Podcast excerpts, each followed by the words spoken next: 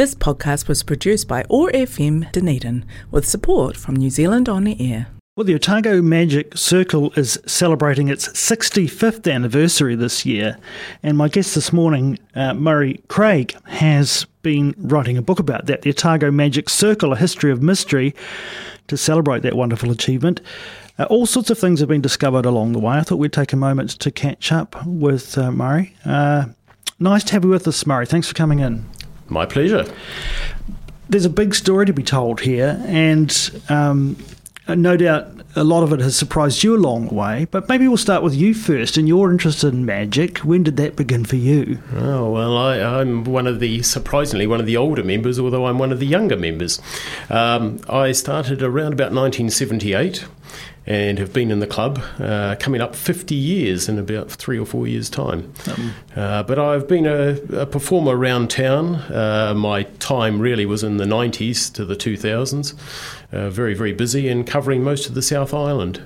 Can you can you point to a time when you decided that magic was something you wanted to explore? I'm, I'm imagining that there was some performance or other that uh, caught your eye. You're dead right. In fact, uh, just around the corner from the studio, it used to be uh, before Farmers. It was at Haywrights. Um, upstairs, there was a magician performing, and of course, I was one of the kids that uh, I certainly don't like today as a performer, but call someone that called out all the time the magician took me aside afterwards and said, "Well, you know, if you want to go home and make it, you know, you could do some magic." Like you reckon you, you knew how he was doing it? Uh, yes, that's right. so, um, so my father took me to the public library again, just round the corner from here, and uh, we got some books out, and that's really where it started.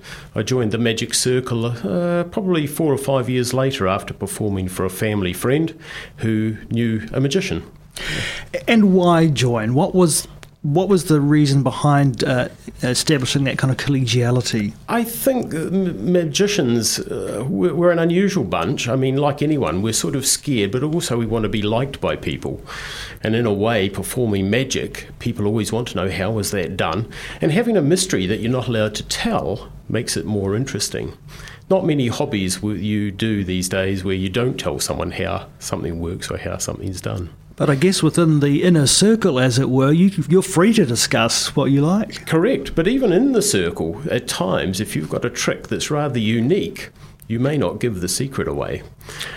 I imagine you've had a lot of fun over those years, and there have been a lot of ma- magicians who have come and gone. Yes, yeah, certainly. Uh, in uh, my book that I wrote, um, there's rather a large section. All all of the older members disappeared all at the same time, which was a bit of a blow, but now the club is a totally different club from the one that you know, obviously originally started. But it's been sad to see people go, and certainly one of them was Richard Walls, the founder of our club, the present club, when he was only 20 years old. Yes, 20 years old. Um, how was it these days? Are there younger magicians uh, involved?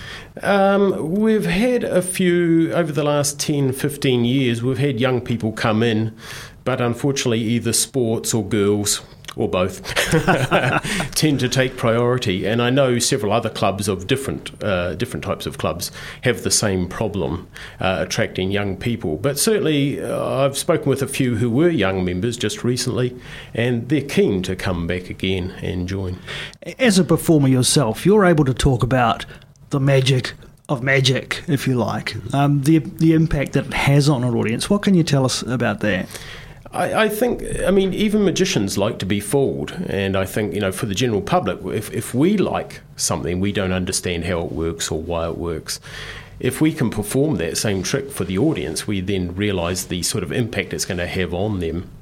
Uh, if I can give a quick example, we had a, a, birthday party many years ago, around about the 80s, and uh, we were at the old Pizza Hut out South Dunedin. And a glass, a wine glass, I don't know why there was a wine glass, but there was a wine glass, and it fell over, broke. And um, the lady came to take the pieces away, but the magician, sitting opposite me, picked up the two pieces, the base and the, the, the glass, rubbed his finger over it, and rejoined the two. Gave it to the girl, and she took it away. And of course, needless to say, most of the people in Pizza Hut were, you know, scratching their heads. But it was one that I had never seen before, and equally, I was very, very impressed. So. Yeah, and it's ever evolving, I imagine. You yes. continue to be impressed by what people are coming up with in terms of developing their acts and so forth? Yes, certainly with TV today, uh, we see a lot of acts from overseas, things that we never used to see in the past because of social media and so on. Um, but yes, uh, I've always said to people that, in fact, to make things appear, disappear, or transpose, there's really only about 10 or 12 ways that you can do it. Um, but with modern technology, there are things that can be done now that certainly couldn't be done 20, 30 years ago. Um, but really, a lot of them just apply to the same principles that we've always been taught in the Magic Club. And uh, you've sometimes mixed two or three up, and it makes it harder to work out. Practice, practice, practice, right? definitely, definitely. Um, it, it is. I mean, that's what makes a good performer. And certainly, someone starting out, if you stand on a corner, a street corner, uh, usually in a fair or a, a, a function, uh, a festival, um, that constant practice you've got doing the same trick over and over and over again, you've got a different audience you can refine your patter, your story, and of course the magic itself. Among the magicians that you know, are they primarily um, working up an act, as it were, so that they can be in public performance, or are there people who just do it maybe for dinner parties, a couple of friends?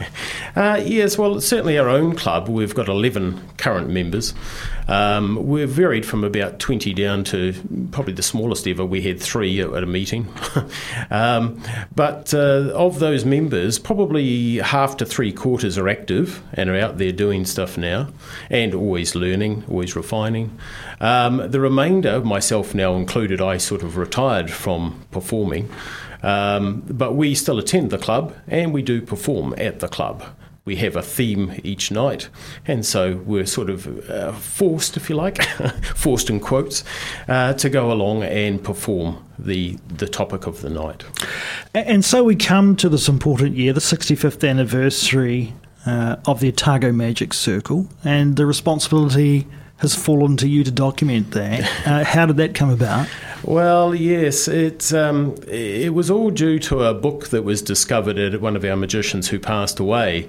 Uh, a friend of myself, equally a magician, we were asked to clean out the house, only of the magic gear, and um, going through it, we found a rather large tome or book. Uh, five kilograms in weight, massive. I've never seen a book like it. And, and I thought it was the magician's uh, history we all have a scrapbook, but not as good as that one. Um, so I took it home, and a few months later, I opened it up and found it wasn't his book. In fact, it was another magician who I had heard the name, but I wasn't familiar with.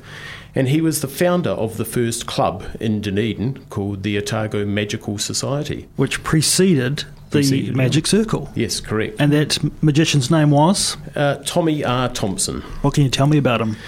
Well, he, he's an interesting chap. He, he was born and raised and died in Dunedin here. He worked at King Edward Technical College. He, he didn't become a professional magician, but during World War, what was it, World War Two? Um, or was it World? War? Oh, anyway, one of the world wars.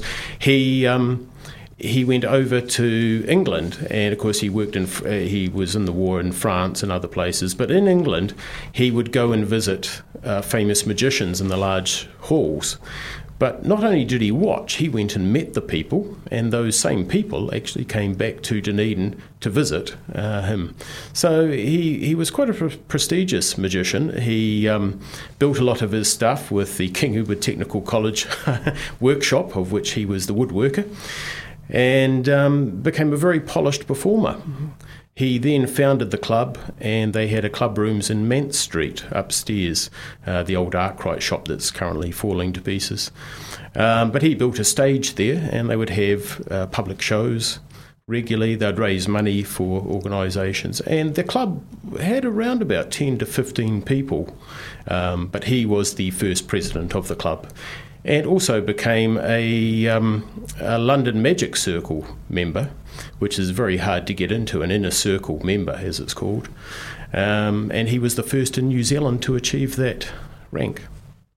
And so, what is contained in this tome that you discovered? Mm-hmm. Um, it was mainly newspaper clippings, and that's why I thought it was the uh, first magician's book.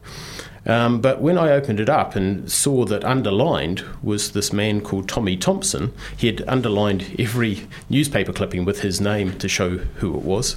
Um, I was impressed with the size of the book because, to be honest, he was doing more work than a lot of the professional magicians up north or even here in town uh, do. We were entertained in different ways in I- those times. Yeah, I mean, it was a fantastic read, and of course, because of the way the articles were written, uh, you've got to remember some of these articles went back to 1911, um, up to around about 1957, somewhere around there. Um, so, yeah, I mean, it was a great bit of history itself, looking at the way things were written, but also the photos, and a lot of people I'd never heard of, and our current club members had no idea of either. And to that point, you had no idea that this even existed. no, no.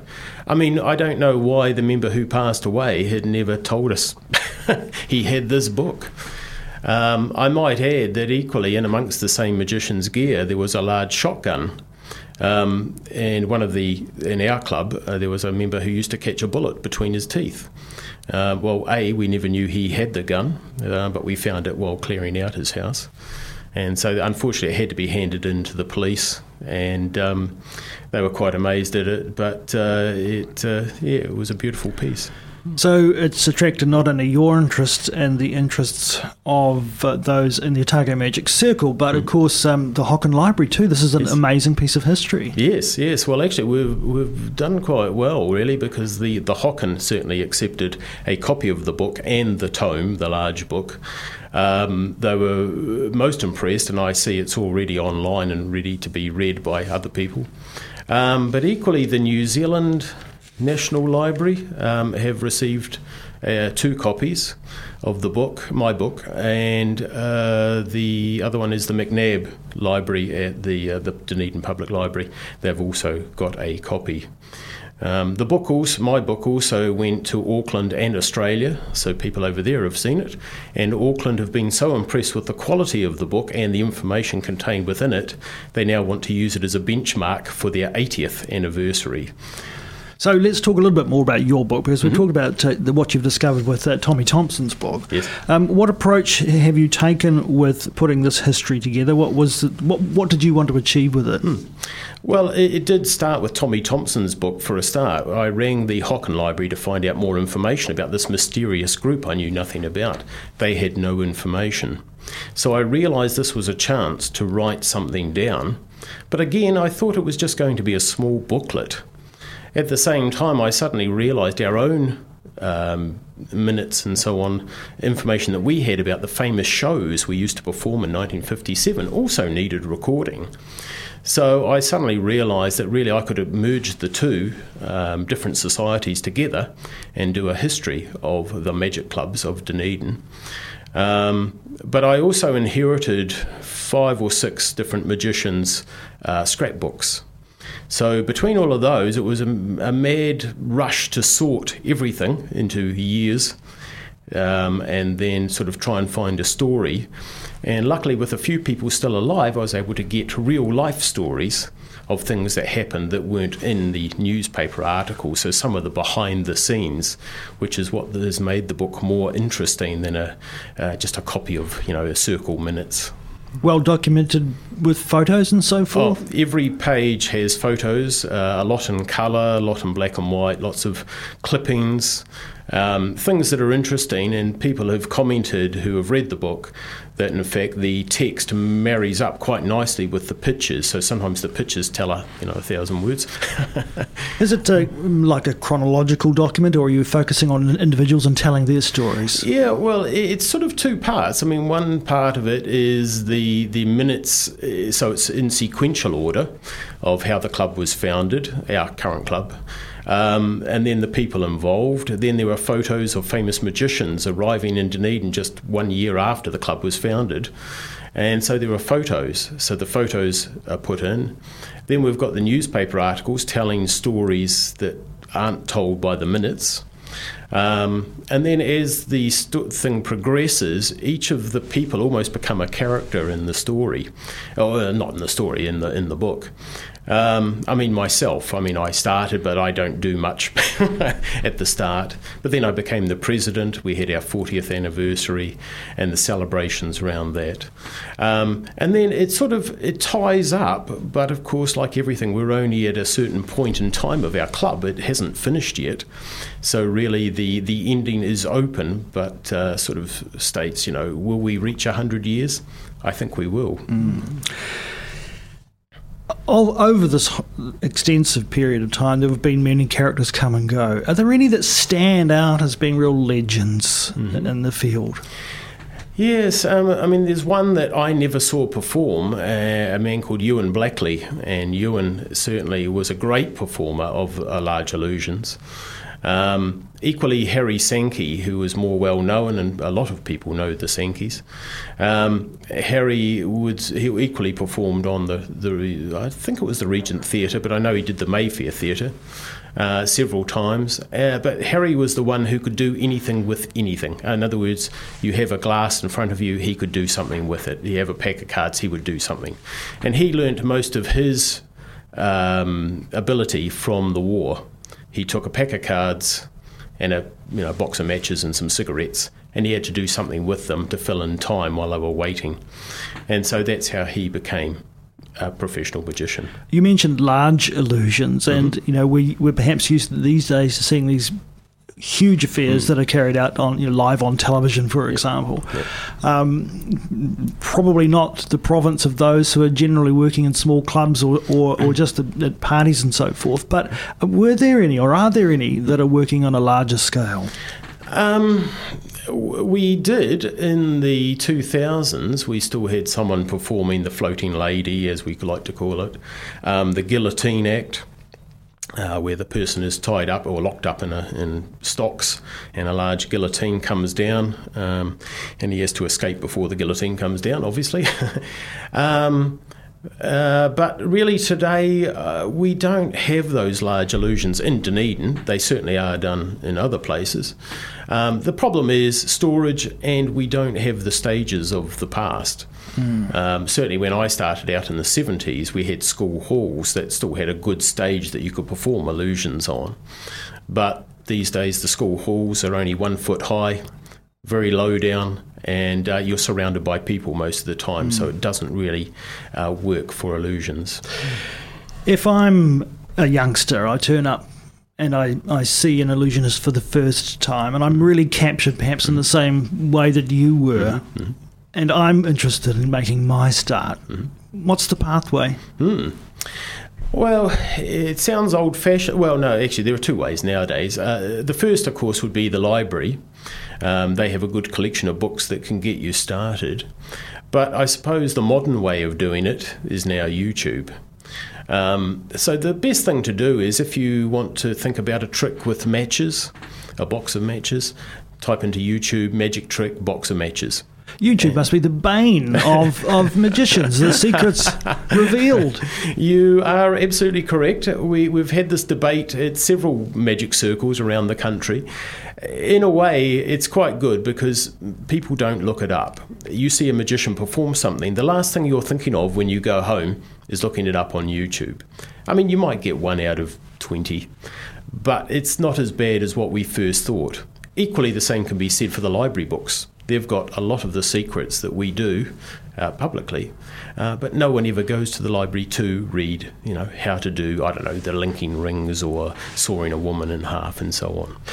But if you do, that means your interest's been sparked, right? well, we hope so. We hope so. And I mean, from there, you can look us up. Uh, certainly, one of the directories at the Dunedin City Council have our contact details. So if someone can do more than 10 minutes worth of magic, uh, that's our entrance uh, to get into the club. You can come along once, visit us, and then if you like what you see, um, you can join our club by performing a 10 minute uh, performance. Wow. How frequently do you get together? Uh, once a month. Um, we alternate between people's houses and Magic Moments that's at the bottom of Stuart Street. Uh, we have a special room there. You would have to get permission, obviously, from um, our club members before you came along. Um, but uh, yeah, we've, we've basically most of the time we're at people's houses or Magic Moments. And for anyone who wants to get their hands on the Otago Magic Circle, A History of Mystery, the mm. book that you've been involved in, what, what do they do? Yes, well, um, it, it's a bit hard because all the books have sold out. Um, well done. I had a good run. Um, so now what I've started doing, I've sold a couple of digital versions of the same thing. So I guess if, if someone does want it, if they want to contact me at Murray, M U R R A Y dot R dot Craig at gmail.com, um, certainly write to me and I will give them information about A, payment and B, um, you know, what, what they'll expect, what they'll get. Murray Craig, it's been a great pleasure to talk with you today. Thank you so much for taking some time to join us here on OAR FM. Congratulations on the great piece of work that you've done to document this important history. Hopefully, it is just uh, one uh, part of an ongoing history for magic in this part of the world. Thank you.